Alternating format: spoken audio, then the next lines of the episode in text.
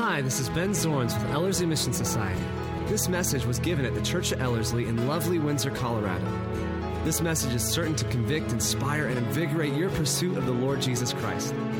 We also want you to know that should you ever have any questions or comments regarding any of the ministries here at Ellerslie, we are always happy to provide answers.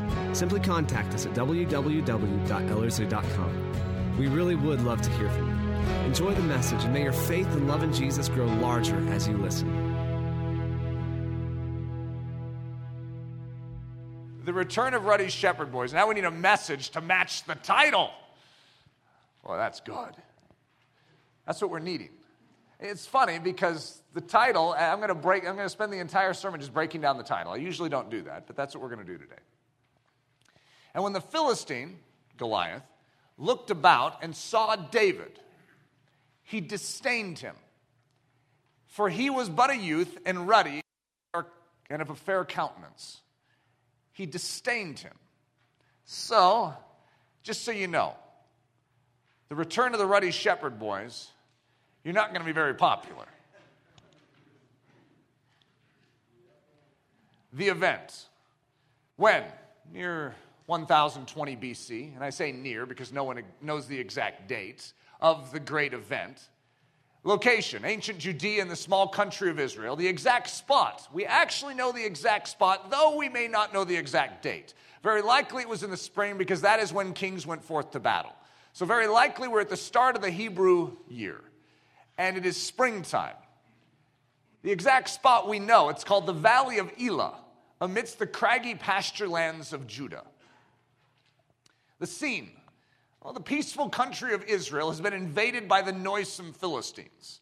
All the men of war have been called to battle. On one side of the valley stands the mighty Philistine army in battle position, ready to fight, breathing threats and invectives. On the other side of the valley stand the Israelites, under the rulership of King Saul, the first king of Israel. Now, for those of you that are here this weekend, you're going to begin to recognize certain terms that I'm going to bring out in this. So Israel is being led by the first king. His name is Saul. With swords at the ready, but hearts that are melting with fear. For the past 40 days, they have stood this way, in position, but without confidence of victory. They're Israel, and they're Israel's army. There's no question about which side they're on. They're not Philistines. They're Israel, but they have no confidence in victory. You see, they're under the rulership of the first king. And as long as you're under the rulership of the first king, you don't have confidence of victory. And Goliath will mock you.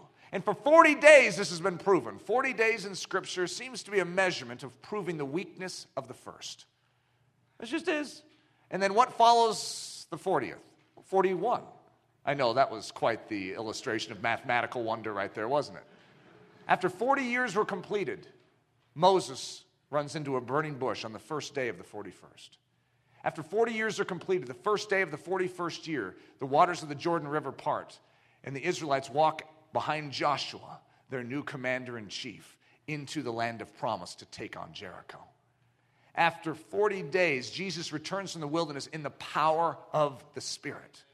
Isn't that amazing? 40. What's the deal with that number? 40. 40 days. You know when David arrives? On the 41st day. It's the new beginnings. It's the day of the second man. For the past 40 days, they have stood this way, in position but without confidence of victory. Every day, an emissary of the Philistines named Goliath, a 12-and-a-half-foot warrior giant. I already explained the cubit measurement, right? Some would say he's 9 feet, but I like to go with the long cubit because that makes him huge. A 12-and-a-half-foot warrior giant strolls out into the open space in the valley between the two enemy camps and shouts a very specific challenge to the Israelites.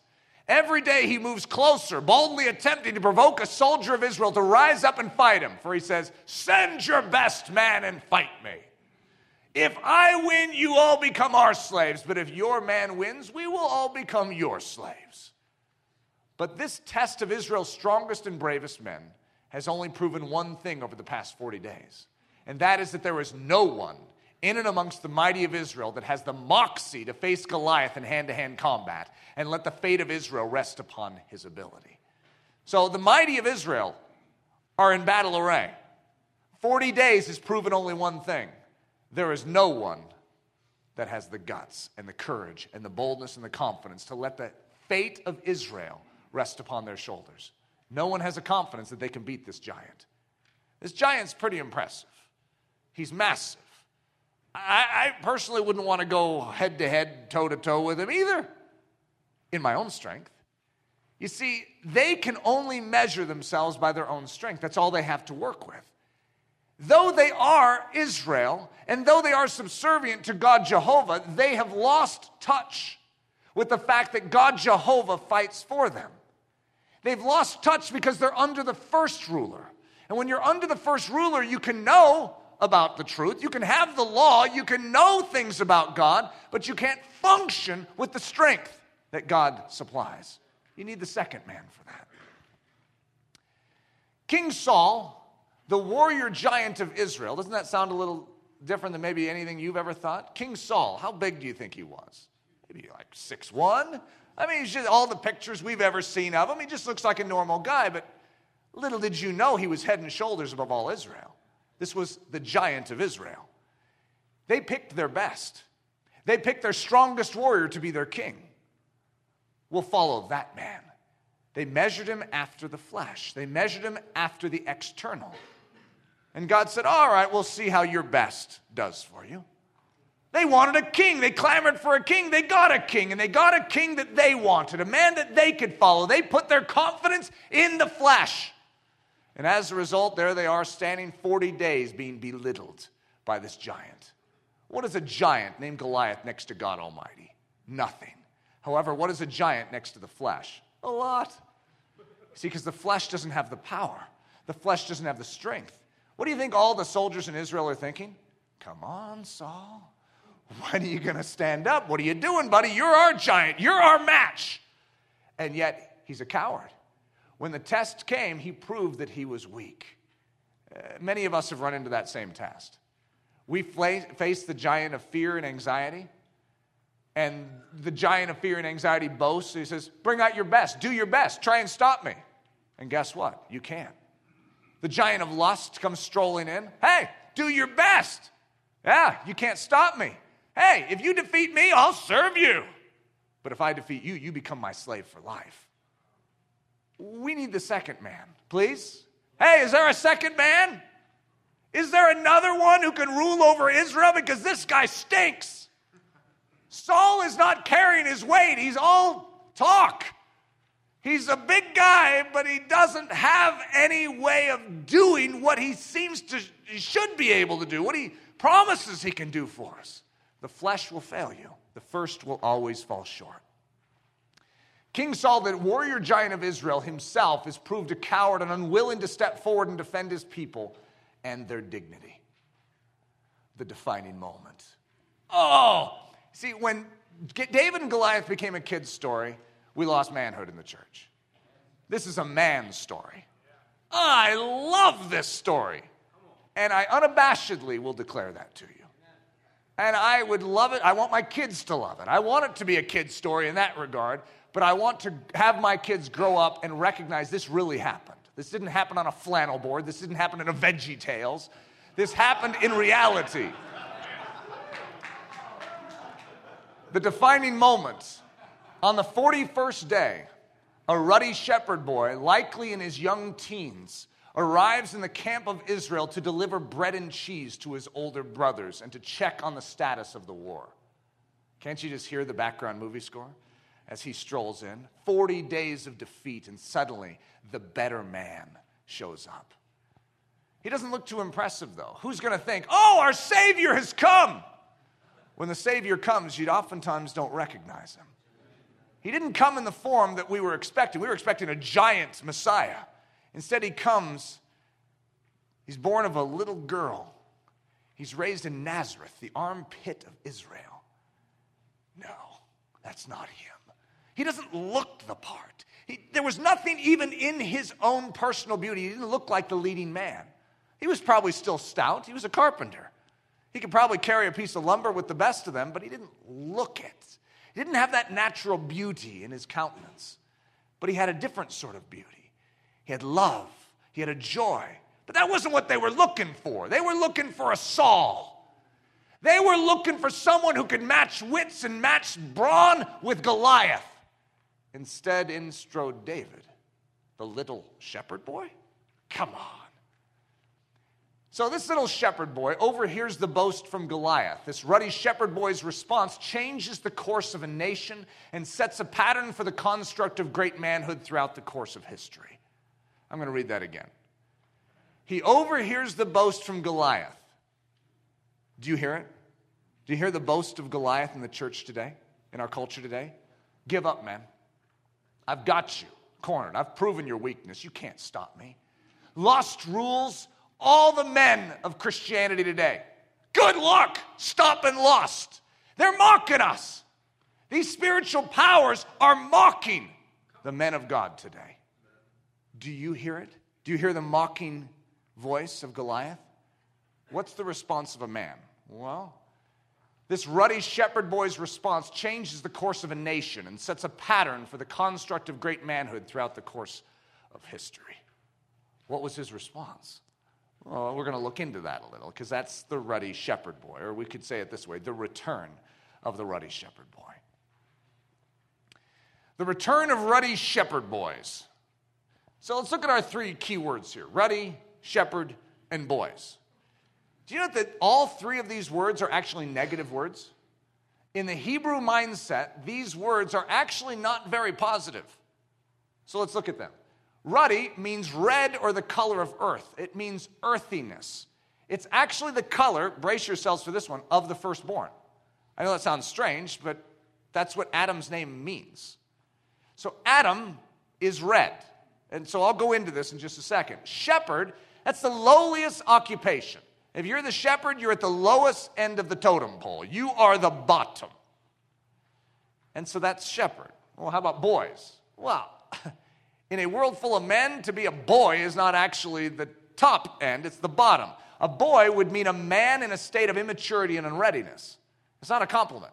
Just be called a boy. Hey, we got a boy here delivering bread and cheese. You're not thinking, oh, there's our Savior.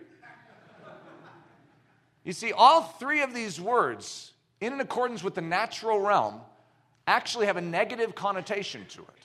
Isn't that interesting? And here we are saying the return of Ruddy Shepherd boys. That's what we need. Well, the world isn't thinking that's what we need, but God knows that's what we need. However, we need to begin to think like God, because God looks at all three of these things very different than we do, and that's what this message is about. A study of Ruddy. I just had to do that. That just sounded fun. A study of Ruddy. Now, some of you know what Ruddy is because you heard David described as Ruddy, so you looked it up in your concordance and figured out, what is Ruddy? Because it's not a typical word that we use. But oftentimes someone with red hair and more of a fair skin can be called ruddy, a ruddy complexion. David, in the descriptions, was of a beautiful countenance or a fair countenance, which is always awkward for us as men to describe. It's like, all right, let's get past that. So like when I was reading Scottish Chiefs, it was describing Sir William Wallace. It's always talking about his blonde flowing locks of hair that all the women were like fainting over. It's like, all right, could we skip the blonde locks of hair? I don't want to hear about that. A study of ruddy. All right, so on the left, you're going to see a concordance number. An H means it's in the Hebrew. And so if it was in Greek, it would be a G in front of the number. So these are all Hebrew words. And so if you want to follow up on this out of the notes, you definitely can. And you're going to notice that these are all in a string. All of these are very, very similar words, and they come from the same root. The root for almost all of them is Strong's H119, okay, which is a verb, and then Strong's H120, those two are very similar, but one's a verb and one's a noun. Okay, so we have the word Adam, which means to be red or ruddy. You're going to recognize that. Just A-D-A-M is a very familiar word to all of us. We pronounce it a little different in the English, and we'd say Adam. And so down, there's actually a noun that is a man. You know that the word for Adam, the name Adam, and the word man are the same? You could say he's an Adam, but that wouldn't mean his name is Adam. That means he's just a man. And so the name man actually comes from the word red or ruddy. Isn't that strange? What a bizarre basis. Why? Well, that's because he's created out of the earth. And so as a result, he's earthy or he's red. Or he's ruddy, depending on how you want to say it. So H120, the noun, is Adam, which is a man, or of the dust, or of the red earth. How was man formed? He was formed of the dust. He was formed of the red earth. We know that, but most of us have never actually looked into it and said, that's actually where the word man comes from. A woman is not of the red earth. She's of the side of a man, of a man's rib. Woman, she's of a man. We are of the dirt as men. They're of a man. They're a woman. They're a womb man. They're a man out of a man's womb. Isn't that strange? How is the new creation, the bride of Christ, created? Out of the side of Christ, out of the womb of Christ, the blood of Christ. We're a new creation in his blood. Isn't that amazing? Just to look at that. All right, so H120 is the word that most of us know, which is the proper name for the first man named Adam. Adam, the first man, are created of the dust of the red earth. And H122 is an adjective, a description, Adom, which means red and ruddy, the color of dust, the color of earth. Oh, that's red, or that's ruddy. That's like the color of dirt. And so then we have a proper masculine noun, which for those of you that have studied first and seconds in Scripture, like the firstborn being Cain and the second one being Abel, the firstborn being Ishmael, the second one being Isaac, the firstborn being Esau, and the second one being Jacob. The first one being Saul, the second king being David. First and second, the old covenant, the new covenant. The first Adam, the last Adam. Well, you've studied Esau then. You've studied flesh, spirit. Firstborn is symbolic of flesh. It's earthy. It's of the earth. It's red. The second is of heaven. And I'll read that scripture. It's actually in Corinthians. And so look at H123. Edom. That's actually the name given to Esau, which means Edom, otherwise known as Esau, red, the firstborn of the old nature, bearing the nature of the earth. You remember Esau, he came out hairy all over in red. And so they named him Esau, which means hairy. But then he sold his birthright for a bowl of red pottage, and he was called Edom. He was called Red. It's the same name as Adam, just a little different. Isn't that interesting? That's the old man's behavior. He's of Adam. He's red like Adam. Isn't that interesting? That's actually the link. So then we have a feminine noun, which is adamah, earth, ground, or land. So when it talks about earth or ground in Scripture or land, it's typically going to use earth. Adamah. It's the red earth. And then you have the adjective that is describing David, which is admoni. Red, he was ruddy, like the color of dust or like the red earth. So that doesn't sound like a positive, does it? He's the second man, but he's red? Like Adam and Esau? Oh, no! We don't like that. We definitely don't want the return of that. Ruddy. Is it a good word or a bad word? Let's describe the bad side to ruddy. It's of the earth. It's earthy. It's of this world. It's worldly. It's not of heaven. It bears the same color, the same hue of the cursed ground from which it was fashioned. It's the color of the first man, the old man, a.k.a. the flesh, the carnal, the Adam condition. That's red. We don't want to be red. We were red our entire life. That's why we need to be born again. But what color do you become when you're born again? That's what's funny about this message. What are you clothed in when you're born again? Blood. What color is blood? Well, that's the classic understanding. Isn't it interesting that the color to go with the first man and the color to go with the second man, the last Adam, is the same? So what color is David? Is he the first man or the second man? Adam. And the Lord formed Adam, or man, of the dust of the Adamah, earth, and breathed into his nostrils the breath of life, and Adam, or man, became a living being. So you probably had that figured out, but I read it for you anyways. Esau, he's again the first. And the first came out, so Esau and Jacob are being born. They're twins. But who comes out first? Esau. And the first came out, Admoni, red and ruddy, all over like a hairy garment, and they called his name Esau. And Esau said to Jacob, "Feed me, I pray thee, with that same Adom pottage, for I am faint." He craved the things of the earth. He craved, his instinct or his appetite was for red, was for that which is of the earth. And as a result, he traded it out for that which was of heaven. That's why he's like Adam. for an apple or a fruit or a plum or a fig, whatever that fruit was, he traded out his life with God. So he's Edom. He's Adam. He's of this earth. He's red. So his name is called, well, with that same Adom pottage, for I am faint, therefore was his name called Edom, which means red, like Adam, bearing the nature of the firstborn. So I know that I've done a pretty good sales pitch on how red is a bad color and how ruddy is a bad word. However, I've held you in that one place of tension to say, well, there has to be a good side to it, though. And there is. So the good side to ruddy, it's the color of life.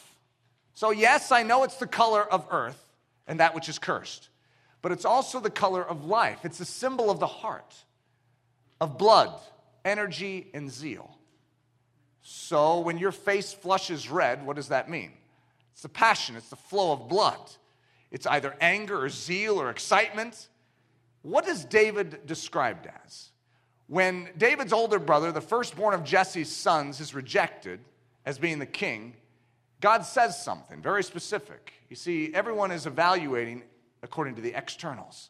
They're looking at the outside. They're looking at the flesh. But I don't judge that way. I judge according to the heart. And David is a man after God's own red heart. David is a different sort of red. He's the red of the heart, not the red of the earth. It's the color of the heavenly clothing, the robe of righteousness. Red is the color of blood. It's the color of the second man, the one clothed in scarlet, covered in blood as he went to battle against the giant, the spirit, the heavenly, the last Adam. So remember, David stands against Goliath, and what is he described as? Ruddy. And he was despised. When Jesus stood against Goliath, what color was he? He was red. What was he covered with? Blood. Isn't that amazing? Jesus came to face Goliath ruddy. The last Adam. So we have the first Adam, which is of the earth. But then, strangely, Jesus is called the last Adam. He's the last one who's shaped after the earth. But then he houses, and he is the man that Adam wasn't. If you go back to Adam and Eve, and you sort of ask the question, what should Adam have done? And what if Adam had made a different decision? How would the course of history have changed? Because Jesus is called the last Adam. Why does God even want to use that term? Let's get rid of Adam. We don't even want to talk about Adam. Adam failed. Adam is a man. And God chose a man to be a priest. And a priest is what is necessary to mediate on the part of men to God. Priest. You know that you need a priest? I'm not saying you need an earthly priest like in some type of church structure. Your priest is Jesus Christ. But you need an Adam. You need a priest who is perfect and pure and righteous with the law.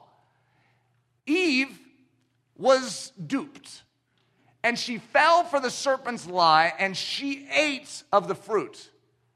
And then it says she turned and gave it to her husband. What if Adam had functioned as he ought to function? What was Adam's job? He was the priest of Eden. He was the one who was the protector of his wife. He was the one entrusted with the law. Do you know that the law was spoken to Adam? It wasn't necessarily spoken to Eve. If you read it, that's exactly what it was. The law was entrusted to him, and he was the priest who was supposed to dispense that unto his bride. And so in that situation, could you imagine Eve turns with the fruit of the juice of the fruit streaming down her chin, and she turns to Adam and says, oh, it's good.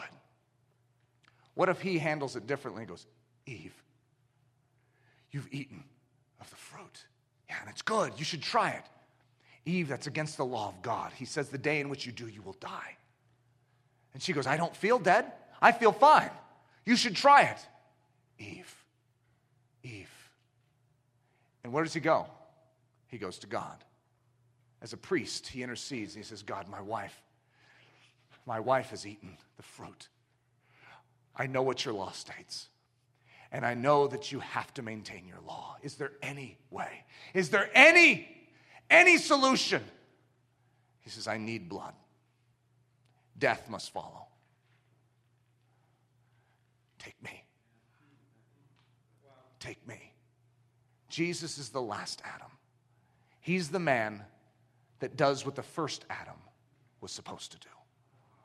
He's the priest. So the last Adam, it's not marked by the ruddiness of this earth. It doesn't behave as this earth. It's not self-centered. It's not on its belly, and its appetite doesn't control it. It's of heaven. It's upright. It's a priest of God. It behaves as a man ought to behave. So it's not marked by the ruddiness of this earth, but by the ruddiness of heaven's life.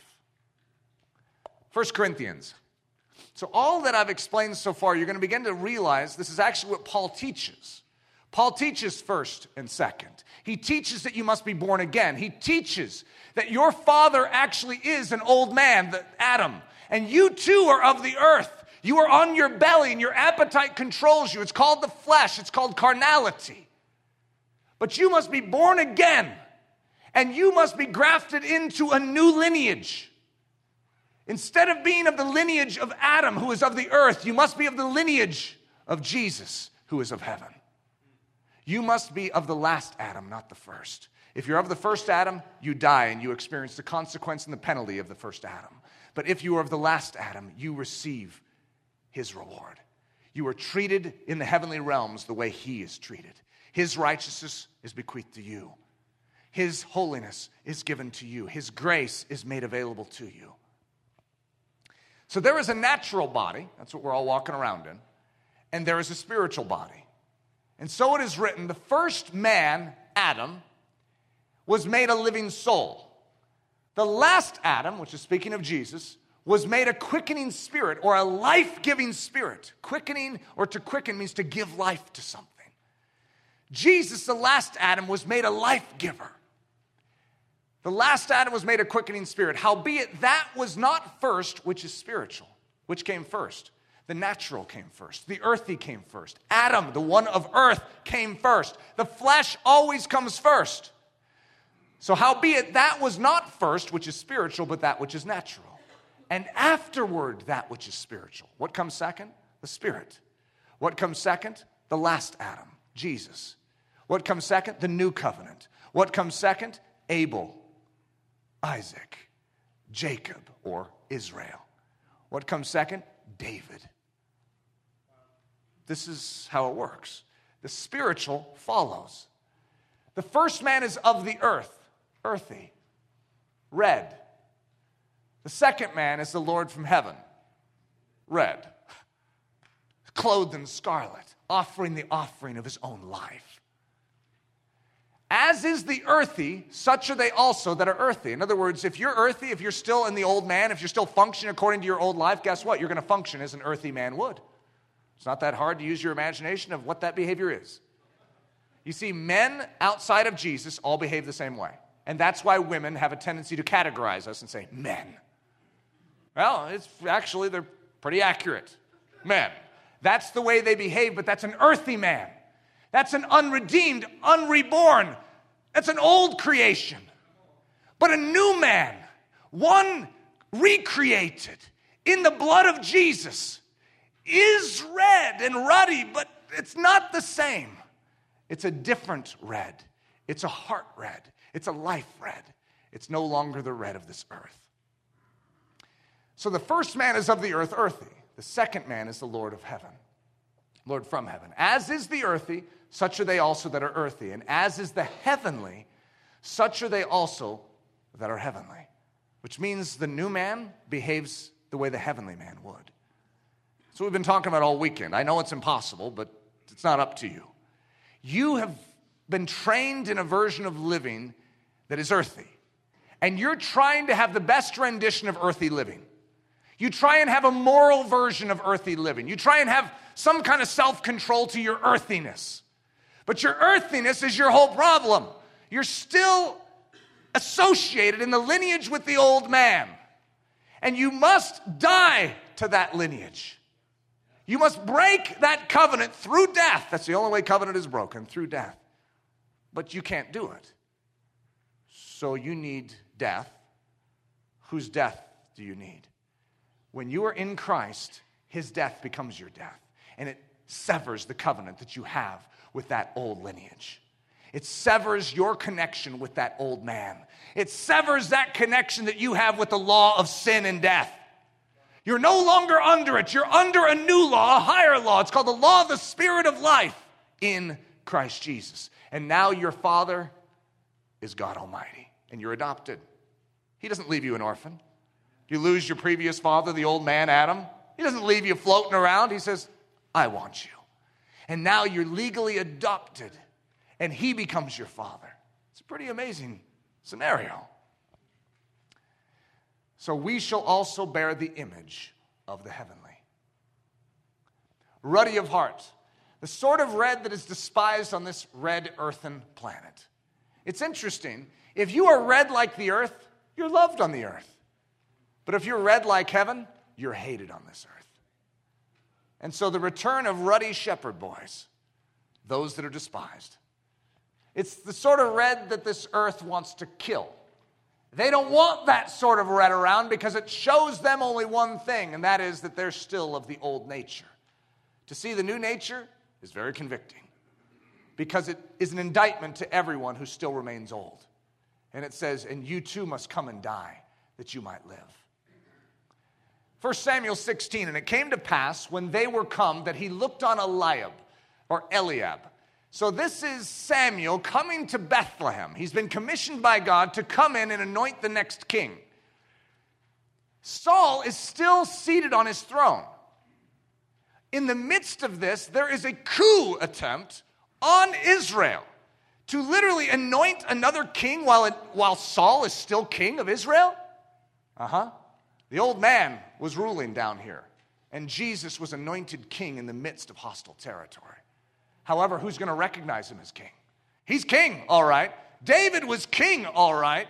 But Israel didn't recognize him. His mighties recognized him. But it's those that are willing to separate from their allegiance to Saul and leave it all behind and come and identify with their rightful king. So Eliab has stood before the prophet Samuel, and he's the firstborn. I put that in parentheses for you, by the way. He's the first. And said, surely the Lord's anointed is before him. But the Lord said unto Samuel, look not on his countenance or on the height of his stature, because I have refused him. For the Lord sees not as man sees. For man looks on the outward appearance, but the Lord looks for a ruddiness of heart. The Lord is looking at something different, not a ruddiness of physical stature. Wow, that man was crafted well out of the dust. No, he looks for a man whose heart has been crafted well by the Spirit of God. This man is ready. So the Lord looks on the heart, and he sent and brought David in. Now, there's a whole story in between. Remember, he goes through 7 sons, and Samuel's like, he's not here. And so then Samuel's famous question, are there any more? Could you imagine what Jesse and his sons were feeling? They're looking around going, no way. No way. Not David. Not David. Your younger brother? The least in all of Jesse's family. Jesse's family's not anything that special either. It's in a little diddly squat town known as Bethlehem. And the 8th son, the one who is the youngest, gets stuck with the sheep. It's the lowliest position. And guess who's out with the sheep? Well, I mean, we got the guy tending the sheep, but I mean, you wouldn't want him. Bring him to me. It's the most unlikely, isn't it? Jesus didn't look the part. David never looked the part. Throughout his whole campaign of becoming king, he never looked the part. And he sent and brought David in. Now he was ruddy. Isn't that an interesting statement? Well, Eliab was ruddy too, but he was ruddy of stature. He proved that he was shaped well out of the earth, but now suddenly God makes mention of the fact that, and he was ruddy. But what sort of ruddy? And with all of a beautiful countenance and goodly to look to, and the Lord said, arise, anoint him, for this is he. So here we are back to 1 Samuel 17. And when the Philistine, Goliath, looked about and saw David, this is the one that is taking on Goliath. He looks out, and what does he see? He sees David, and what is the first instinct of those that are fashioned well out of the earth? The first instinct of those that are fashioned well out of the earth. I mean, can you think of anything that's more ruddy than Goliath? I mean, he's the ultimate picture of what the earth can produce, what the natural law can do. He dominated in the natural realm, and he despised this little one, this little boy, this shepherd boy. He disdained him, for he was but a youth and ruddy, and of a fair countenance. Well, David could have said, "You're ruddy too. What's the problem with being ruddy?" "I don't like your look, boy. I don't like this red that you're carrying around. It's not the right sort of red. Ruddy." Ugh. You see, the natural realm and the flesh, those that are born of the earth, hate that which is born of the Spirit. The Scriptures say they're at enmity one with the other. They can't get along. They can't coexist. So God is of spirit. How do you think he's going to relate to you if you're trying to lug around the old man in relationship to him? He has no relationship with it, and guess what? Your old man doesn't like him. So as a result, unless your old man dies, unless your old man is dealt with, you're going to have a very serious problem in dealing with your God. But Jesus has provided the avenue. Now, I know death doesn't sound like the ultimate avenue for any of us. We're like, "I need to die?" Yeah, you do. You need to die to your old life. You need to forsake it. You need to relinquish controls of your existence. Right now, you have a firm grip on the steering wheel of your life. And God says, "Let it go. I need that seat." I don't know where he sticks us in the car. Some of us, I've heard some people say he sticks us in the trunk. But he needs to be at the helm. And then you, whether you're a backseat driver or in the trunk, I'm not exactly sure where we could actually rightly describe it. Like, "Hey, where are you going with my life? Hey, where are you taking me?" No, we learn to sit back and trust, and that's the life of faith. He knows what he's doing. Someone could come in and knock on the window of your car and say, "Where's he taking you?" "I don't know, but it's going to be great." You see, you've turned over the helm of your life, and as a result, the old life, the old nature, the old ruddiness is gone, but you're still ruddy. You still bear the countenance of heaven, and it's a beautiful countenance. The world just doesn't find it very attractive. The Bible will call it attractive, but Goliath isn't going to be doing you any favors. He's not going to be complimenting you. "What a beautiful boy. What a beautiful young boy." No, that's not what you hear. The first man, the old man. Of this earth, earthy. Clay red. So instead of heart red, we're going to say clay red. It's earthy red. And bearing the look and behavior of the earthen realm, the product of the first creation, out of the red earth. So key words here, the product of the first creation. There was a creation. Adam was the chief picture of what God was doing. He bore his image, but he disobeyed. And when he disobeyed, he lost the heavenly ruddiness, and he only bore the ruddiness of this earth. And as a result, he no longer is the picture of what God intends a man to be. The picture was lost. It was lost, and men lost the vision. They lost the clear understanding of how a man ought to live. But then Jesus came, and Jesus set the whole situation right. He said, "You see this ruddy thing, this thing born out of the dust? This is how it's supposed to function. But it must have ruddiness of heart inside of this whole shell to make it work." So the second Adam, Jesus, is of heaven. He's heavenly. He's blood red. And bearing the look and behavior of the holy heavenly kingdom, the bringer of the new creation in his blood. Adam is the product of the first creation. Jesus is the one who is the bringer of the new creation in his very ruddiness, his ruddiness of blood. And so it is written. The first man, Adam, was made a living soul. The last Adam was made a quickening spirit. And he, Jesus, all the way to the end of the Bible, Revelation 19, and he, Jesus, was clothed. What was he clothed with when he went to battle? On the cross, I already went through that. He was red. But in the end, when he comes to bring judgment in return, listen to this. And he, Jesus, was clothed with a vesture dipped in blood, and his name is called the Word of God. When he returns, he's going to be ruddy, but it's a different sort of ruddiness. And the world will despise him, and guess what? He despises the world. They're at enmity with each other. Red against red, but the blood red always wins. heavenly Ruddy, jars of earth and clay that bear the heart of God inside. But we have this treasure in earthen vessels. How could we say this? We have this treasure of Jesus Christ. This is Christianity. Jesus Christ lives. What did he choose to live in? Ruddy vessels, earthen vessels. He's not against the vessel. He's against the fact that the heart, the blood-red heart, has been removed. The life, the zest, the zeal of God has departed. But he, at the cross, did you know that he makes us new? But we still have old bodies. We still have our earthen red bodies. And yet, we have this treasure known as God Almighty. The red of God enters in and lives within us and gives us a new heart. A heart of softness, tenderness towards the things of heaven. So we have this treasure in earthen vessels, that the excellence of the power may be of God and not of us.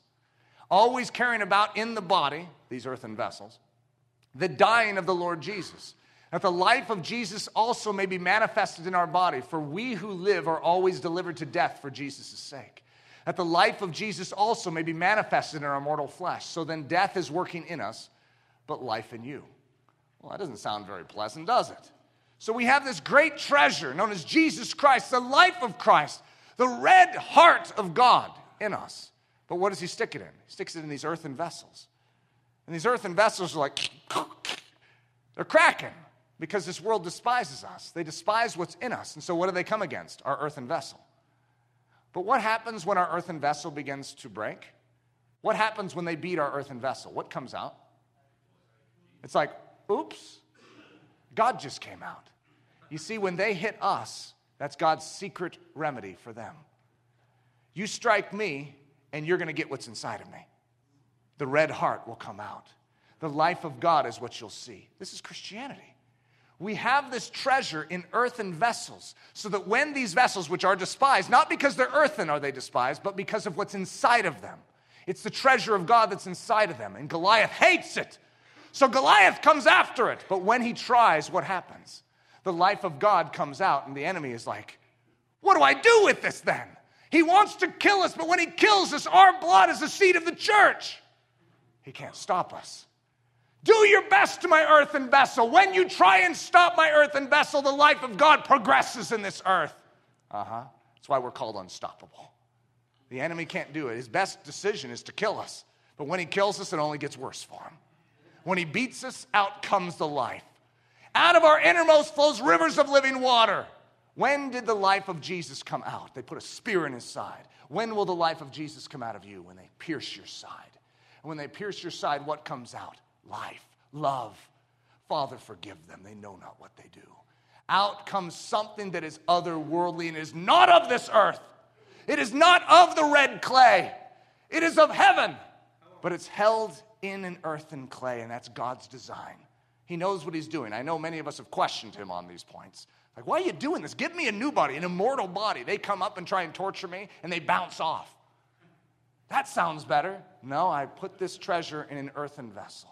And that's the way I want to disseminate my power, my life, and my truth, and my love. It's a good plan, but we have to be men to receive such a plan. Wearing the second man. Don't wear the first man. Paul says, put off the old man and his deeds, but put on Christ. We're supposed to wear the second man. Putting off the old man and his deeds, putting on the new man. So let's get back to our title, The Return of Ruddy Shepherd Boys. So I have a hunch Ruddy now has been reestablished and the balance has come back to it. You see, we're not looking for the earthen, the Adam-like shepherd boys. We're looking for the ruddiness of hearts. We're looking for those that bear the nature of Jesus Christ. So Ruddy Shepherd Boys. Ruddy, so here's our original list. Remember where I was going through and the first three were negative descriptions? Now we're going to, when we replace it out, I'll underline it. So now this is our renewed, heaven-minded definition for Ruddy. They're the twice-born. Those clothed in blood, the men of life, men with a fiery heart after God, men of the fellowship of the burning heart. Yeah, we need that on earth. Where's the ruddiness in the church of Jesus Christ? Bring back the ruddy men. Okay, so now let's get to the next one. Shepherd, that's the lowliest occupation. Well, who wants that job? Shepherds, the lowly and most miserable occupation. And as a man, are you ready for this? You're built for the lowliest and most miserable occupation. But you don't look at it as the most lowly and miserable occupation. You say, could I be a shepherd? You know what being a pastor is? You know what the word pastor even means? Shepherd. Well, who in their right mind wants to go to school to be a pastor? It's a good question. A man of God. You see, men of God don't look at it as the lowliest, most miserable occupation. That's not how I look at it. I love my job. You see, it's how you see it. If you look at it from the lens of this earth, from the earthen realm, from the Adam lens, you'll say, I don't want to touch that. No way. But if you look at it from the heavenly realm, you say, please, God, choose me. Please. So here's Smith's Bible Dictionary on shepherding. In Israel, the shepherd held a subordinate position. That means lowly, under. The office of the eastern shepherd was attended with much hardship and even danger. He was exposed to the extremes of heat and cold. His food frequently consisted of the precarious supplies afforded by nature, such as, listen to this, locust and wild honey. He had to encounter the attacks of wild beasts, occasionally of the larger species, such as lions, panthers, and bears. Nor was he free from the risk of robbers or predator hordes. Yeah, sign me up. Who wants to do that? You see, it's not like you're just standing in a field and, predators are coming after you. You have a job. There's something that you're doing. You've been entrusted something, and that's what's missing in this definition. You see, a shepherd is one who is given a trust, and he's given a trust over something very precious, sheep, and he will gladly serve those sheep. You know that a good shepherd loves his sheep? He's not doing it out of duty. That's the hireling in Scripture. So there's a difference between a shepherd and a hireling. A hireling, has to fill in for a shepherd one day. He says, hey, I'll pay you $100 to take care of my sheep today. The guy goes, 100? All right. And he comes in, but when the wild beast comes after his sheep, he doesn't love those sheep. He doesn't care about those sheep, so he's not going to lay down his life for those sheep. That's not a good shepherd. David was a good shepherd. Who else is a good shepherd? Jesus. Who else is supposed to be a good shepherd? We are. You see, a shepherd in the kingdom of heaven is literally one of the highest titles. David bore it, and Jesus bore it. It's the description or the occupation of the twice-born. We're all supposed to be shepherds, every single one of us. We are entrusted with a range, whether that's at first just our own heart and mind, whether it's our marriage, whether it's our children, whether it's our church. And even women are supposed to be shepherdly because there's things that we are given, whether we're male or female, to care for and to lay down our life for. Every single one of us is to bear the ruddiness and the shepherdly nature of Jesus Christ. Shepherding, we'll just call it very simply, the occupation of the second man. The first man despises it. The first man mocks it. It's the lowest position in Jesse's family. Who gets the shepherding position? The youngest. Because the youngest is the lowliest, and the lowliest position is the shepherding. So each son passes it along. When a new son is born, he finally gets to that age, all right, you're the shepherd now. They don't want that job. They want to get out of that job. There's no dignity in being a shepherd. And yet we as Christians move in the opposite direction. Is there a shepherd opening here? We're candidating to be shepherds. That's what we do as Christians. We candidate to lay down our life to see people rescued from their sin. I sign up. Sign me up, God. Send me to the fields. And she again bare his brother Abel. So this is right back in the beginning of Genesis. And Eve has a son. But it's a second son. Now, it doesn't say that here, but it says, and she again bare, which means it's the second. Abel was the second son. And she again bare his brother Abel. And Abel was a keeper of sheep. The occupation of the second. Isn't that interesting? Abel was a shepherd? Yeah, and he had the offering that God approved. You see, God approves the offering of the second, a sheep, a lamb without blemish. It's the second offering. It's the offering of the second that God receives. The offering of Cain is not pleasing to God. You can offer your flesh. You can offer your good deeds. You can offer your energies and discipline. It cannot satisfy God. It's only the offering of the second that satisfies God. But Cain was a tiller of the ground. Where's he working? In the earth. Isn't that fascinating? shepherding, despicable to those that are earthen ruddy. So if you're earthen in your ruddiness, if you're red according to the earth, did you know that you find shepherds despicable? And that's actually throughout Scripture too. Listen to in Genesis. Remember, Joseph is in Egypt, and he wants to bring his father and his brothers in, and all their family, all their cattle, all their sheep and livestock. And listen to this encounter. Remember, Egypt is a symbol of the world. So if anyone's going to think like the earth, it's going to be Egypt. So follow this. That you shall say, so this is, he's counseling them in what they need to say to the Egyptians. That you shall say, thy servant's trade hath been about cattle from our youth, even until now, both we and also our fathers, that you may dwell in the land of Goshen, for every shepherd is an abomination unto the Egyptians. Don't tell them you're a shepherd. Your trade is cattle. Just say it that way. Don't tell them you're a shepherd, because a shepherd is an abomination to those born of this earth. It's an abomination. It's a pretty strong word, by the way. And what do we say as Christians? I want to be the shepherd. I want to be like the shepherd. Jesus allows himself to be called a shepherd? Don't the people that are writing Scripture understand that you're not supposed to do that? That's a lowly position. David gladly bears the title shepherd. You never hear him trying to excuse himself. I'm sorry, I was the eighth son. I didn't have any choice. But I was always higher than that position. And you see that now because I'm king. No, he's a shepherd king. He never gave up his shepherdliness. When he was a king, he was a shepherd king. And that's the same with you. You may be the head of a household, but you better be a shepherd as the head of that household. You may have children, but you better be a shepherd towards those children and not a king only towards those children. You may have a flock of sheep in the church, but you must not be a king towards them. Though you must be strong and though you must be firm in your leadership, you also must be a shepherd. Always a shepherd. Though you go up that line and God raises you up in this generation to have influence, you must never lose the red heart of the shepherd. Shepherding, the expression of the ruddy nature of heaven. A shepherd. Listen to this list and you will see the behavior of Jesus Christ. He's a protector. He's a life preserver. He's a patriot. Patriot is a term we didn't get to work out this weekend. But it comes from two base words, patria and pater, father and fatherland.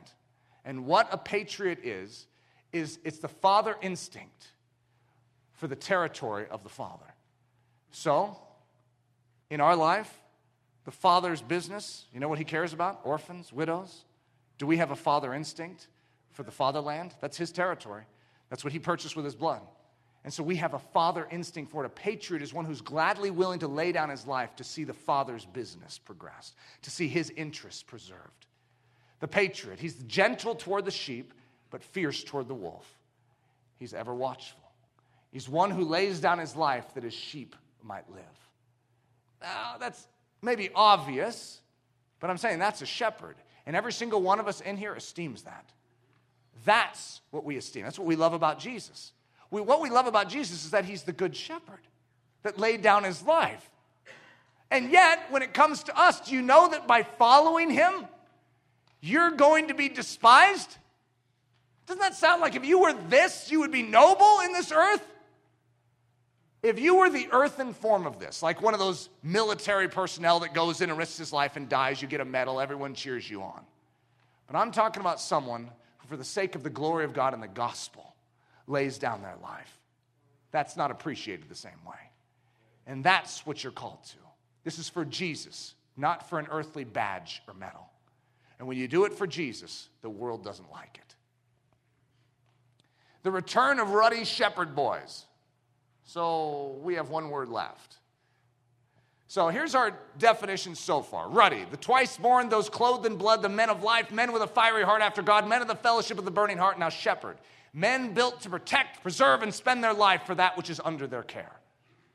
We need a return of that. What would the church of Jesus Christ look like if we had a return of ruddy shepherds? Now, isn't it funny because you know what word is next? Boys? Excuse me, isn't this a men's conference? Could you imagine next year we call it a boys' conference? I don't know how to describe this, but it's sort of like I am a father, but I'm not quite a father like he is a father. God's making me a man, but compared to him, I'm not quite there.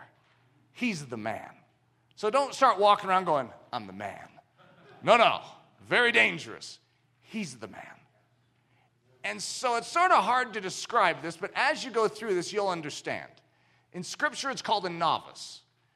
We're not supposed to give a novice position in the church prematurely. Someone who's unready, because if you do, you have all sorts of woes and problems. But the Church of Jesus Christ today is famous for putting novices in position of leadership. And yet, even though I'm going to talk about a novice, I also want to talk about an attitude, because a boy, by the typical definition, would be a man in a state of immaturity and unreadiness. That would be a novice. There's nothing wrong with it. It's not like we kick it in the teeth and say, oh, that's disgusting. However, we do not give it a position. However, we're going to rephrase the concept of boy, because the concept is used in two different ways in Scripture, just like Ruddy and just like Shepherd. There's an earthen mentality towards it, and there's a heavenly mentality towards it.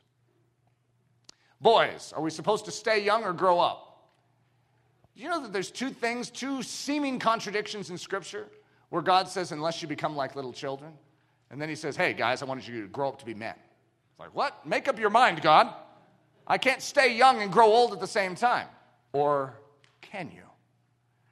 Do you remember what I said about the earthen vessel? You see, you're still red of this earth. You still are in this body, but your old man is crucified. And so that which was the problem with this red body is dealt with. And now you have the red heart that is put inside of you, and all is made right. The same with a boy.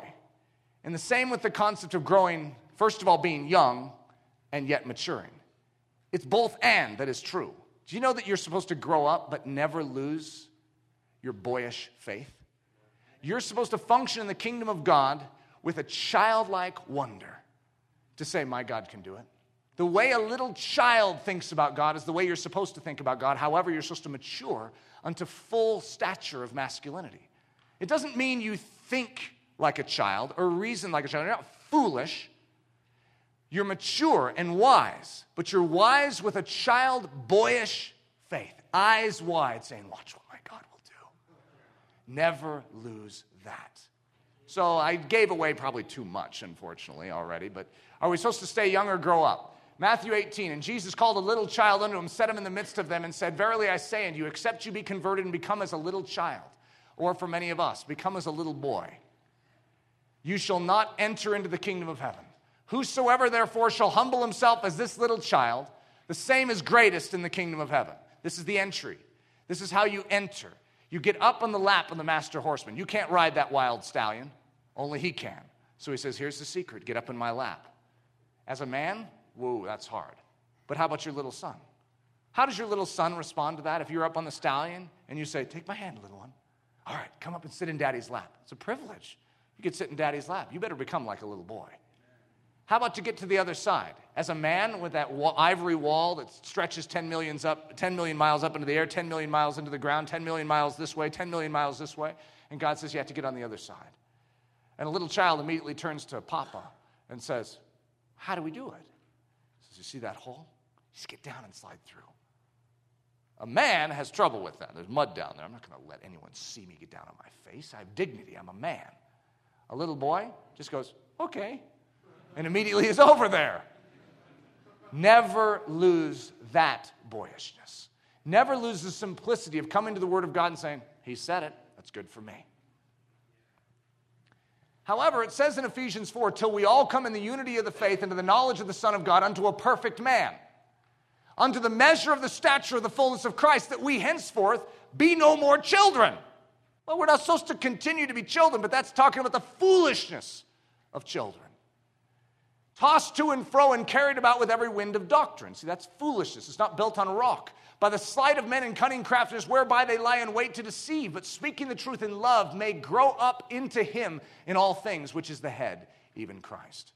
You're not supposed to remain a boy in foolishness, in childishness, but you are supposed to remain a boy forever in wide-eyed wonder faith. I believe my God. Well, how do you explain this in Scripture, Eric? I mean, have you ever seen this in this generation? Doesn't matter if I've seen it in this generation. My God said it. I believe it. Come on. And they say, what an ignorant position. No, no, that's the smartest position. Because I believe my God is smarter than you. You see, we oftentimes kowtow as men, as we mature, to this construct of maturity in our culture. And we want to impress our peers with our amazing intellect. And we have a sense of what impresses people. What I'm encouraging you towards is not going to impress your peers. It is going to look foolish at times. And yet, I want you to gladly embrace that foolishness and say with childlike, wide-eyed wonder, I believe God. And they can give all their philosophic arguments, and you say, I believe God. I'm not saying you have no other things to say other than that one line. Arthur T. Pearson, when speaking of George Mueller is one of my favorites, as giants of the faith in Christian history. And this is a quick description of one aspect of George Mueller's life, which I think is very fascinating for what we're talking about. God gave George Mueller, from the outset, a very simple, childlike disposition toward himself. In many things, he was in knowledge and in strength to outgrow childhood and become a man. For it marks immaturity when we err through ignorance and are overcome through weakness. So he says, George Mueller grew up. He was a man in every facet, but he was still a child. But in faith and in the filial spirit, he always continued to be a little child. Mr. J. Hudson Taylor, of course, another one of my heroes, so that's why I love this quote. Pack in two of my heroes into one quote. Mr. J. Hudson Taylor well reminds us that while in nature the normal order of growth is from childhood to manhood and so to maturity, listen to this, in grace the true development is perpetually backward toward the cradle. We must become and continue as little children, not losing but rather gaining childlikeness of spirit. The disciple's maturest manhood is only the perfection of his childhood. Oh, wow. George Mueller was never so really, truly, fully a little child in all his relations to his father as when in the 93rd year of his age. I want that. And I see the propensity in me to grow old and crusty, to get smart on God. Okay, I got this figured out, God. I think now that I'm a man, I'm going to sort of take things into my own hands. I remember when I was getting married, my dad had always bought me clothing. My dad is very conscientious about clothes, and he always was thinking I wasn't dressing the way I needed to. He grew up in the business world, and he always had about 7, 8 suits tailored. I didn't like getting measured for suits because I didn't like it when they'd measure my neck and say, that's one of the smallest necks I've ever seen. I'm not going to get any suits anymore. I didn't like that. That really bothered me. Still sort of does. I just don't go and buy tailored suits. Just buy me a medium, okay? I don't need to do all this. But I remember when I was getting married, my dad was saying, how about I take you out one last time and buy you some clothes? You'd just be set up for marriage. It was my big moment in life. Because, hey, I'm a man now. It was my big moment. I said, no, Dad, I'm going to buy him this time. I had no money. I had to buy my own clothes now. See, this is the way we function spiritually, too. Now, I'm not saying there was anything wrong with what I did. Actually, that was probably a good thing for me to do, to begin to just say, look, I need to be responsible for my own life. However, spiritually, we go back to the cradle. I think I need my father more now than I ever did. The older you get in your spiritual life, the more dependent you realize you need to become. So you're constantly going back to the cradle in dependence, in faith, in need for him. You know, one of the arguments today about how we're supposed to grow up, and it's called like independent intimacy with God. That we grow up, and if I was a father, I wouldn't train my son to be dependent upon me at the age of 30. I would say, go out and make your own decisions, son. And so people have said, so that's the way we're supposed to be spiritually. And I would say, no. Have you ever seen a more perfect relationship between a father and a son?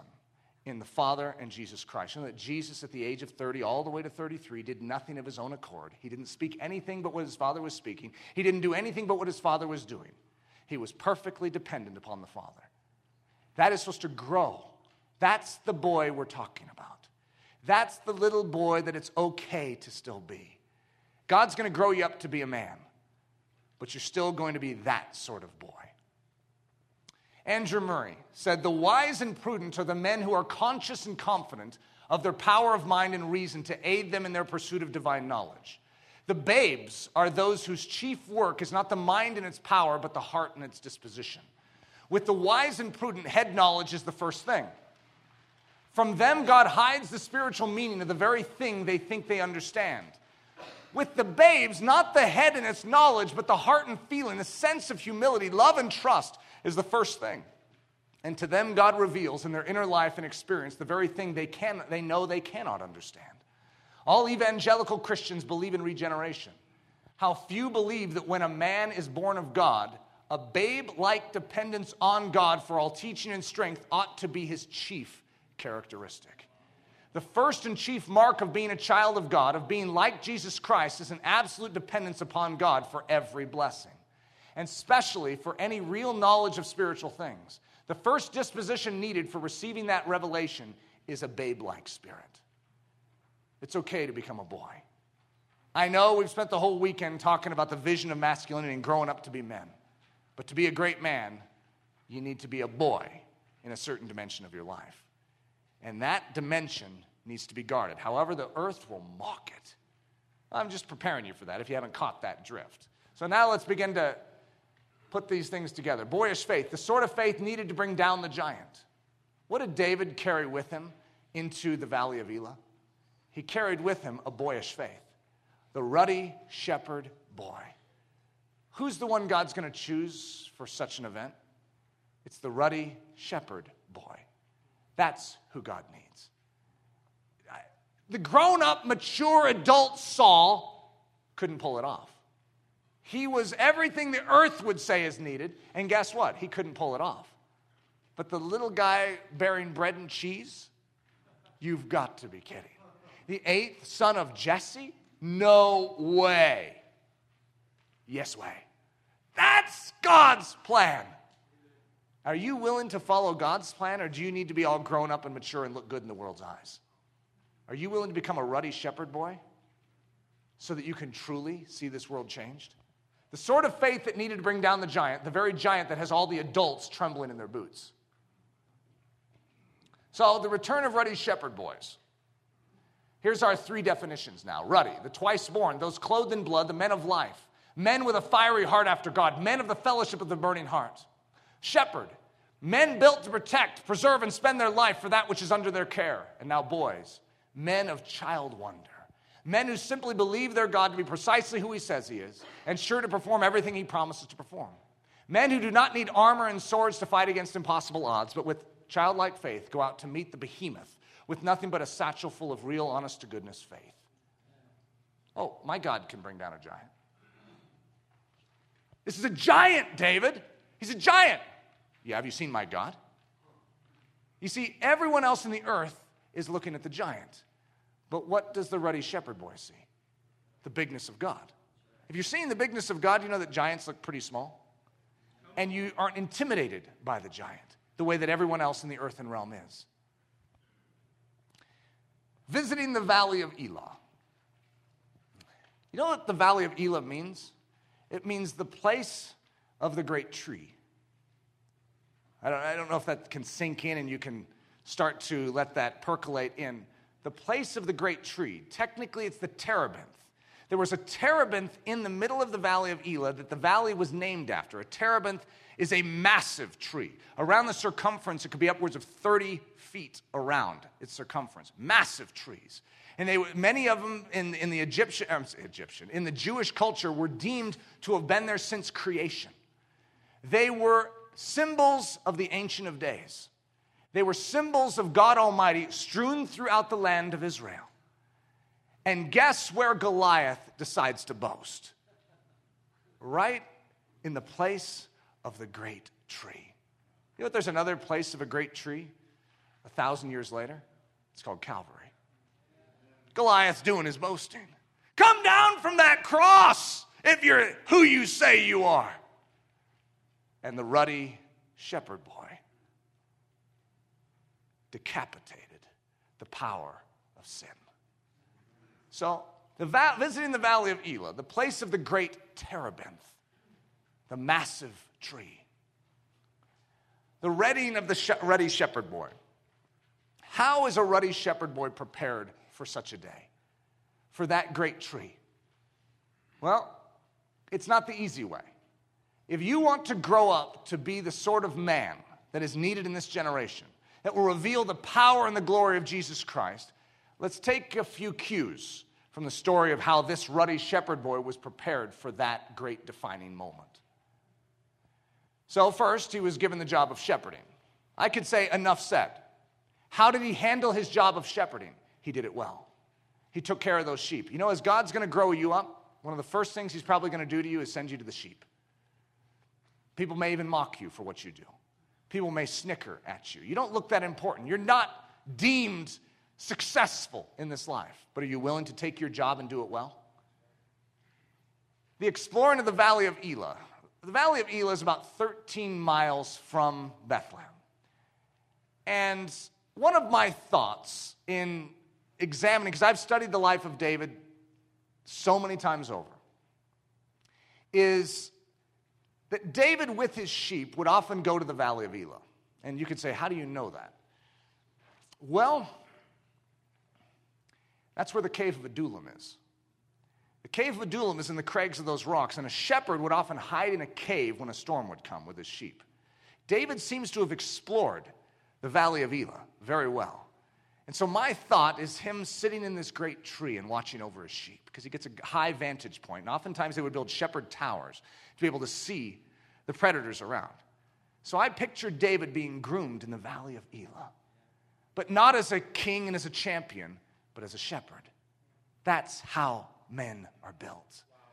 Not in the high, lofty position of men's opinions, but in the low positions. And he explored this territory that would soon become a central theme for all of Israel's history. The Valley of Elah and the Cave of Adullam. The Cave of Adullam is also known as the Rock, and that's where David and his mighties hung out. And that's where David's mighties overheard his plea for a cup of cool water from the well of Bethlehem. They ran 13 miles for that cup of cool water. It's an amazing thought. So I picture him exploring the Valley of Elah. He's getting familiar with the territory, staring up at that tree, and he's seeing the power of his God. Wow, God. It's been around since creation. Imagine climbing in the tree and getting familiar with the territory. He knew that territory. Yeah, I know he wasn't invited to the battle, but he knew that territory probably better than any man in that battle. Living in a cave. He learned how to live in a cave long before he ever lived in a cave, and when he was being hunted by Saul. He was a shepherd. A shepherd has to learn the more difficult life. The storm breaks out. You can't just go back 13 miles home. You oftentimes are gone for days and days on end. He learned to live on the open ground in the cold, and he learned to live in a cave. He was ready. The slight. Well, there's nothing quite like a slight or an oversight to prepare a man. He's not even invited to the king selecting section. Prophet Samuel comes into town, and Jesse is asked for his sons to appear. And guess who's not even asked? David was not even invited. That's the high opinion of his dad and brothers towards him. Well, there's not even a possibility of David. You know what? Every single one of us could mishandle such a slight, and we could turn bitter, we could resent, we could begin to separate emotionally. It's like, that's the way you think about me? However, David handled this slight like a man. Though he was a boy, he was an amazingly mature heart. And he had a heart just as God had. And he handled it with a ruddy complexion of soul. He handled it with grace, with mercy. The anointing. What a moment. You want to know how hard this would be? To walk into a room where your brothers are staring at you? Like, no way. And I bet they were thinking that Samuel was a kook. You know why I think that? Because they sent him back to the shepherding fields. Would you send your king back to the fields to shepherd sheep? No, what you do is you bend your knee and you say, you're our king. Their dignity was too much. They were born of this earth and they couldn't handle that. No way. No way. We don't buy it, David. Could you imagine how hard that would have been on David? You know, it's one thing to be anointed off to the side, but instead he has to be anointed in front of his brothers. The ones that don't want him to be anointed. It's not like this was some celebration service. Here's his anointing as king of Israel, and no one's happy. How awkward is that? The return to the sheep, okay? How you doing as a man? You thought you were finally getting away from the sheep. Hey, I'm a king. No, you're a shepherd. You're a shepherd in this world still. The world doesn't recognize you. You're rightfully king of Israel. And yet no one acknowledges it. No one sees your high calling, do they? No one recognizes what God's doing in your life. The church you're in, they don't see it. They're not elevating you in position. They're not putting you over the Bible study, or they're not giving you the eldership position. Are you willing to serve? And serve well, though no one around you even acknowledges that God is doing something in your life. This is how a man is formed. Right. Climbing the great tree. So this is where I picture him getting more familiar with the great tree. Where does he go? He goes to the great tree. Where do you go in your formation as a man? You need to go to the great tree. And so I picture David in that great tree, and a lion comes up. And that man who is anointed king has to make a choice.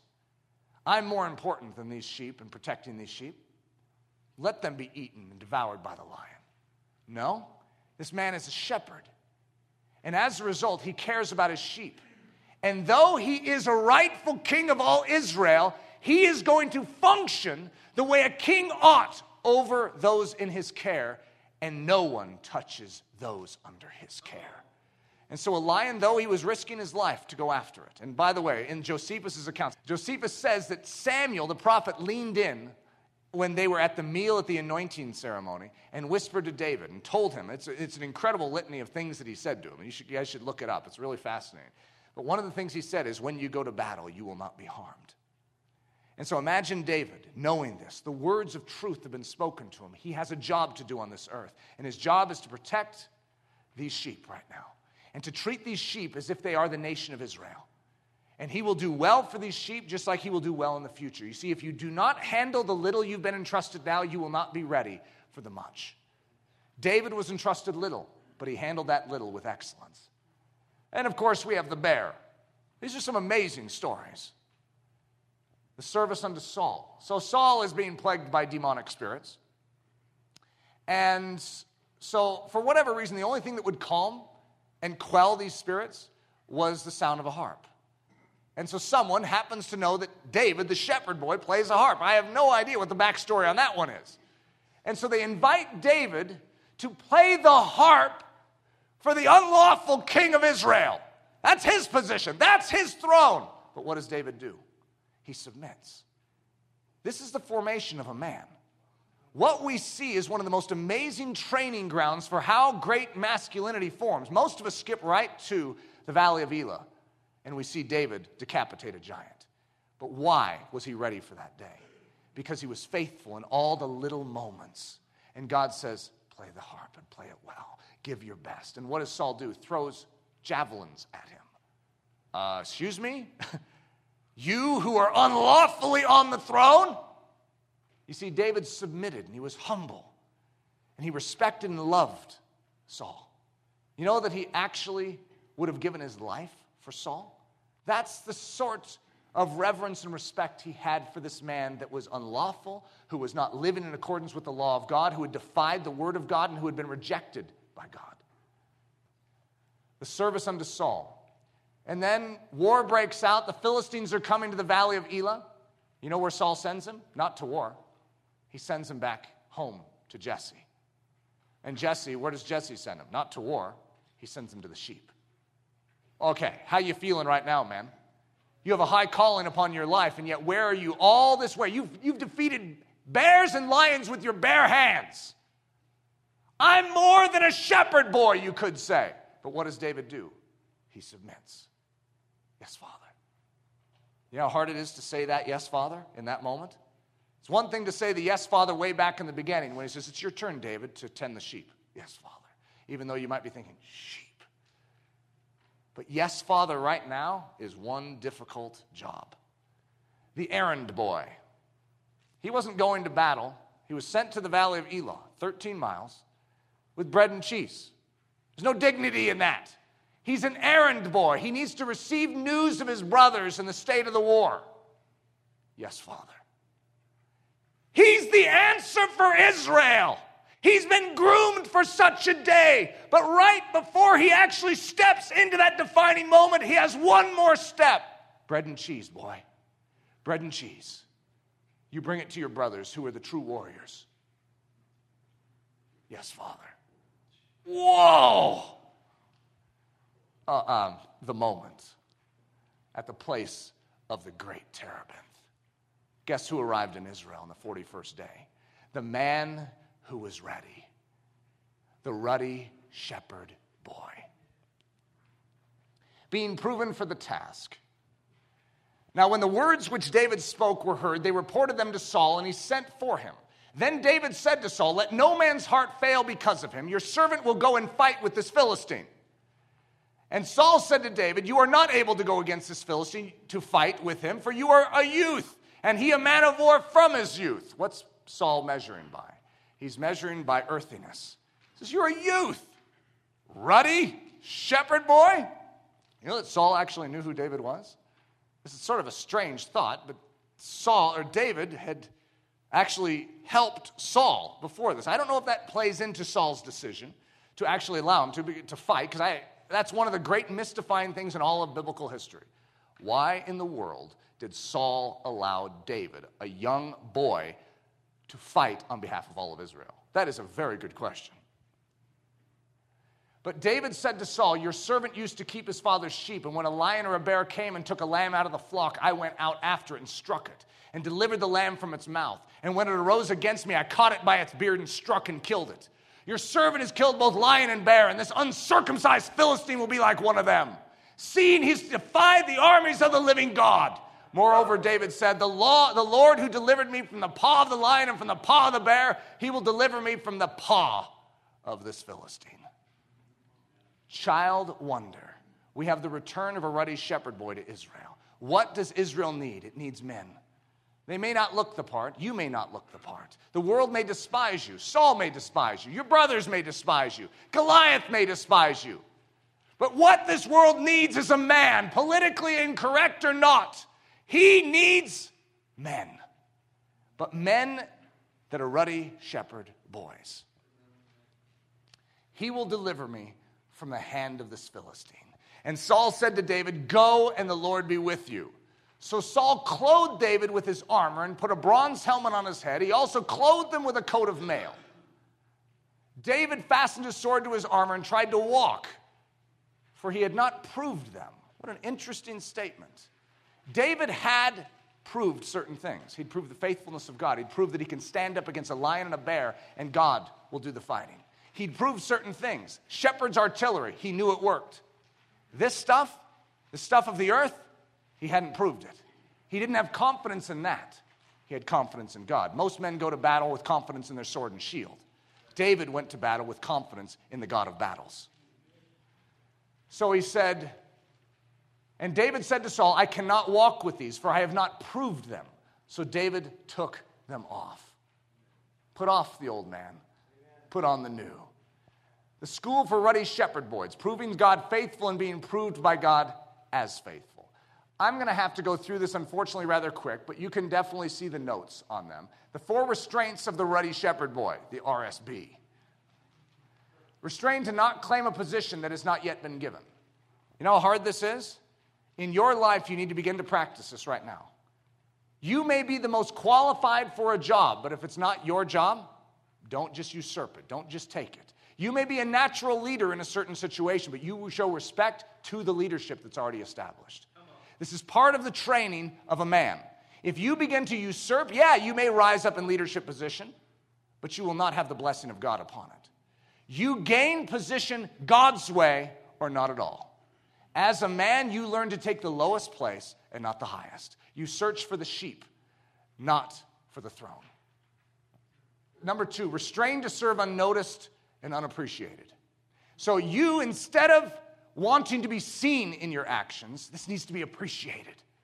You learn to enter into the cocoon of anonymity and allow God to form and to shape your strength as a man, but not in the sight of other men, not in the sight of other men who could pat you on the back and say, "You're doing good, buddy," but literally to restrain yourself to serve unnoticed and even unappreciated. You're not seeking approval. We have an itch for it, but are you willing to go without it, to allow God to build you the way a man must be built? So how do you do that? Well, here's some secrets. Serve family, serve unnoticed, Don't blow a trumpet when you're doing your good deed. Serve unnoticed and then don't mention it to anyone. Practice it. Serve unappreciated. Respond with heroic action even when no one notices.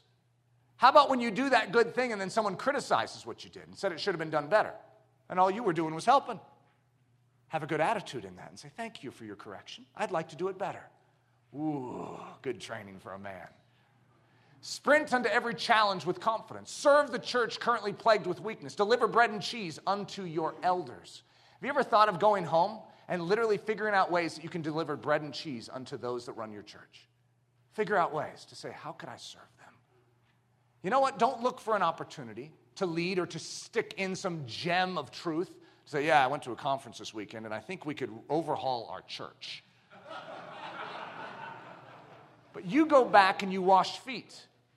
You buy a gift or write a note and say, you know what, these are the things I admire about you as a pastor. Whew. Start practicing. Number 3, restrain to the simple shepherd's artillery. Faith in the Lord of battles. What's your artillery? Learn to use faith as your weaponry, prayer as your weaponry. Don't lean on your earthly strength. Number 4, restrain to always take the lowest place and never presume a higher one. No matter where you are, no matter what the situation, you always look for the lowest seat. You always look to take the lowest place. In that situation, the master of that banquet could say, hey, you, come up here. However, that's God's business, not yours. Your business is to seek low. Low place is where you aim. If every man in here aims for low place, we have a very exciting picture of the kingdom of heaven. Jesus came and sought the lowest place. The bigger you are in heaven, the lower a place you take down here. And no man takes this honor to himself, but he who is called by God, just as Aaron was. So also Christ did not glorify himself to become high priest. Jesus didn't take a position. He was given it. He took the lowest place, and God called him up to the highest. I want you to think about that. Jesus took the lowest place, and the Father called him up to the highest. So also Christ did not glorify himself to become high priest, but it was he who said to him, you are my son, today I have begotten you. But when you are invited, go and sit down in the lowest place, so that when he who invited you comes, he may say to you, friend, go up higher. Then you will have glory in the presence of those who sit at the table with you. He who is faithful in what is least is faithful also in much, and he who is unjust in what is least is unjust also in much. You are proven with the little. You are going to be proven in your shepherding duties. You're going to be proven with the lion. You're going to be proven with the bear. Are you ready as a man to take greater responsibility? The 4 ingredients of the extraordinary story: the place of a famous tree, the preparations of a young boy from Bethlehem, Judah. By the way, this is a parallel. Jesus and David are a parallel. You see, there is a place of a famous tree, the Valley of Elah, Calvary. And the preparations of a young boy from Bethlehem, Judah. Both of them are born in Bethlehem. The boasting of a giant, 5 smooth stones. Oh, I'm excited about this next stretch here. Then he, David, took his staff in his hand, and he chose for himself 5 smooth stones from the brook and put them in a shepherd's bag and in a pouch which he had, and his sling was in his hand, and he drew near to the Philistine. The storyline of the kingdom, the ordinary everyday kid that proves the unlikely hero and changes the course of history. I want you to all consider joining that storyline. This is the storyline of the kingdom of heaven. You're ordinary, you're everyday. Perfect. You're not much in the world's eyes. Excellent. God loves to take the little and make much out of them. The vision. Here's our vision, men. The return of Ruddy Shepherd Boys to Israel, who live in the shadow of the great terebinth and remember his almighty power, and who reach into the brook and grab 5 smooth stones instead of just 1. So you don't understand what that means, though, yet. I asked Hudson, I said, why do you think David grabbed 5 stones? He goes, maybe because if he missed, he could throw it again. That's good. You know that David was sprinting at the giant? Not a very good plan if you wanted to reach into your satchel and grab 1 more stone out if you miss. All out sprint. Why did he grab 5? His eyes were big with child wonder and faith. I picture him walking out into the Valley of Elah and seeing the great terebinth and Goliath, a little dwarf in front of it. And he sees it. He reaches down and he grabs 5. Why would he grab 5? the 4 additional stones in the shepherd's bag. You know that Gath, Goliath of Gath, Gath was actually in Judah. You know that in Judah, there was the legend of 5 giants. Goliath, who was their lead, their head, he was either their brother, their father. It's a very confusing thing to figure out their relationships, but they're called the brothers of Goliath, or they're called the sons of the giant. There were 5 giants. When David stepped up to tackle Goliath, he was their head. And David reached in and grabbed 5 stones. One for you, one for you, one for you, one for you, and one for you. That changes the story quite dramatically, doesn't it? There were a legend of 5 powers, and they were in his backyard. He knew about them. And when he strode in to that camp, he knew that Goliath was just their head, and he was ready for whatever he needed to do. That's amazing! So here's the story. Ishbi Benob, the sons of the giants, slain by Abishai, the son of Zariah, David's sister. Did David kill the other 4 giants? No. What happened with the other 4 stones? I picture an entrustment ceremony. David coming up to his mighties and saying, God, I guess, doesn't want me to be the one using these. I cut off the head. You take down the other giants. You're the mighties. The other giants. You see, the head has been decapitated. And then Jesus says, but I have 4 more stones. Hey, church, you know what David's mighties did? They slew the brothers of Goliath, lions and bears. They did the same work as their king. What are we called to do? We've been given the stones. Ishbi Benob, the sons of the giants, slain by Abishai, the son of Zariah, David's sister. He was one of David's mighties. Saph, the sons of the giants, slain by Sibkei, the Hushtite, one of David's captains. Lami, the brother of Goliath, slain by Elhanan, a Bethlehemite, one of David's captains. The 6-fingered giant. Could you imagine? There's a guy in the Bible named the 6-fingered giant. We don't know his name, but isn't that cool? He's the 6-fingered giant of the sons of the giants, slain by Jonathan, the son of Shammah, who was one of David's 6 most mighties. He says, I got 5. I only needed to use 1. There's still 4. Church of Jesus Christ, now go and do it. Be the men that I've commissioned you to be. We've lost our Ruddy Shepherd Boys, but it's high time we return. We return to the Valley of Elah, and we gather up those 4 stones that we need, and we go a-fighting. But what is needed is Ruddy Shepherd Boys, ones that have a big idea of who their God is, not a small one. Sharing in the ignominy, that's the shame, the scandal. Our purposeful maneuver to strip off our dignity and wear a leathern girdle, trade out our filet mignon for locust and wild honey, and throw out the gel and let our hair go frizzy. When we say we're willing to be the Ruddy Shepherd Boys, that's what we're saying. We're choosing the harder life. We're choosing the harder way. We're choosing a cave instead of a palace. We're choosing a leathern girdle instead of the phylacteries. And we say, thank you, Jesus, for such a privilege. Sharing in the ignominy that we might share in his glory. You see, yeah, you share in the shame now, but you get to share in his kingdom later. David's mighties shared in his ignominy. And guess what? When he came into his kingdom, they shared in all the grandeur of it. Give up the hip, the cool, the politically correct, and accept the fact that God's Ruddy Shepherd Boys, the ones that truly change the world, are the most hated men in this red earth. Accept it. It's okay to swallow it. That's just the way it is, and stop trying to change that fact. Stop trying to make the church cool. The church is not meant to be cool. It's meant to be a picture of Jesus Christ, and never in all of Earth's history has he been deemed cool. So let's stop trying to spritz up and put gel on his hair and fix the calic and the buck teeth that Jesus has to the world's eyes. To us, he's the most beautiful. To us, he's the most grand. But they can't see it. They have earthen lenses. They have glasses of Adam on. They have a veil that hangs over their face, and they can't behold what we see. But it's our job to live in accordance with what we see. We see his beauty, we see his majesty, we see his glory. Now let's go.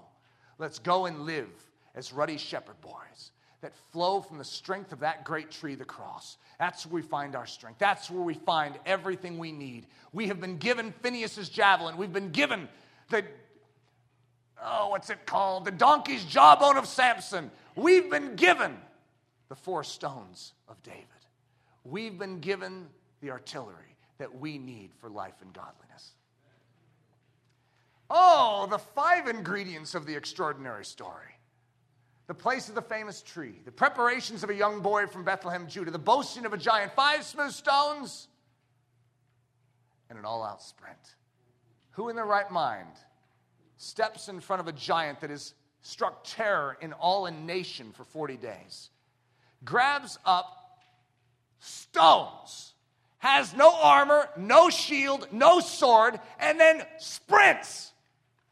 Who does that? A ruddy shepherd boy. And it came to pass, when the Philistine arose and came and drew nigh to meet David, that David hasted.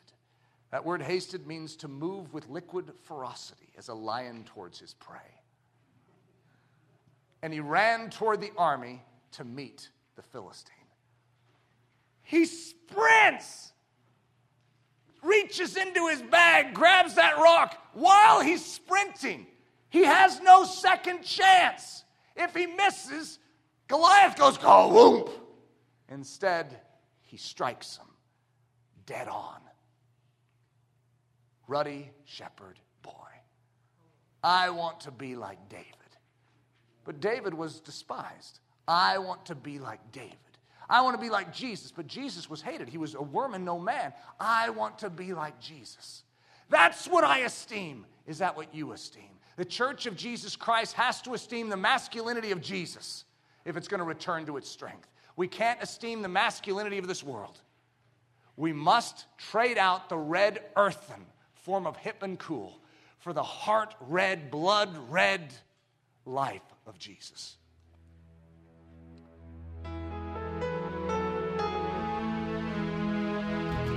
Thank you so much for listening to this message by Pastor Eric Luty, pastor at the Church of Ellerslie in Windsor, Colorado. Please, feel free to make copies of this message, but do not charge for these copies or alter their content in any way without express written permission. If you have any questions, comments, or just need more information about Ellerslie, please visit our website at www.ellerslie.com. Again, that website is www.ellerslie.com. For Ellerslie Mission Society, this is Ben Zorns, cheering you on as Christ cultivates his set-apart life within you.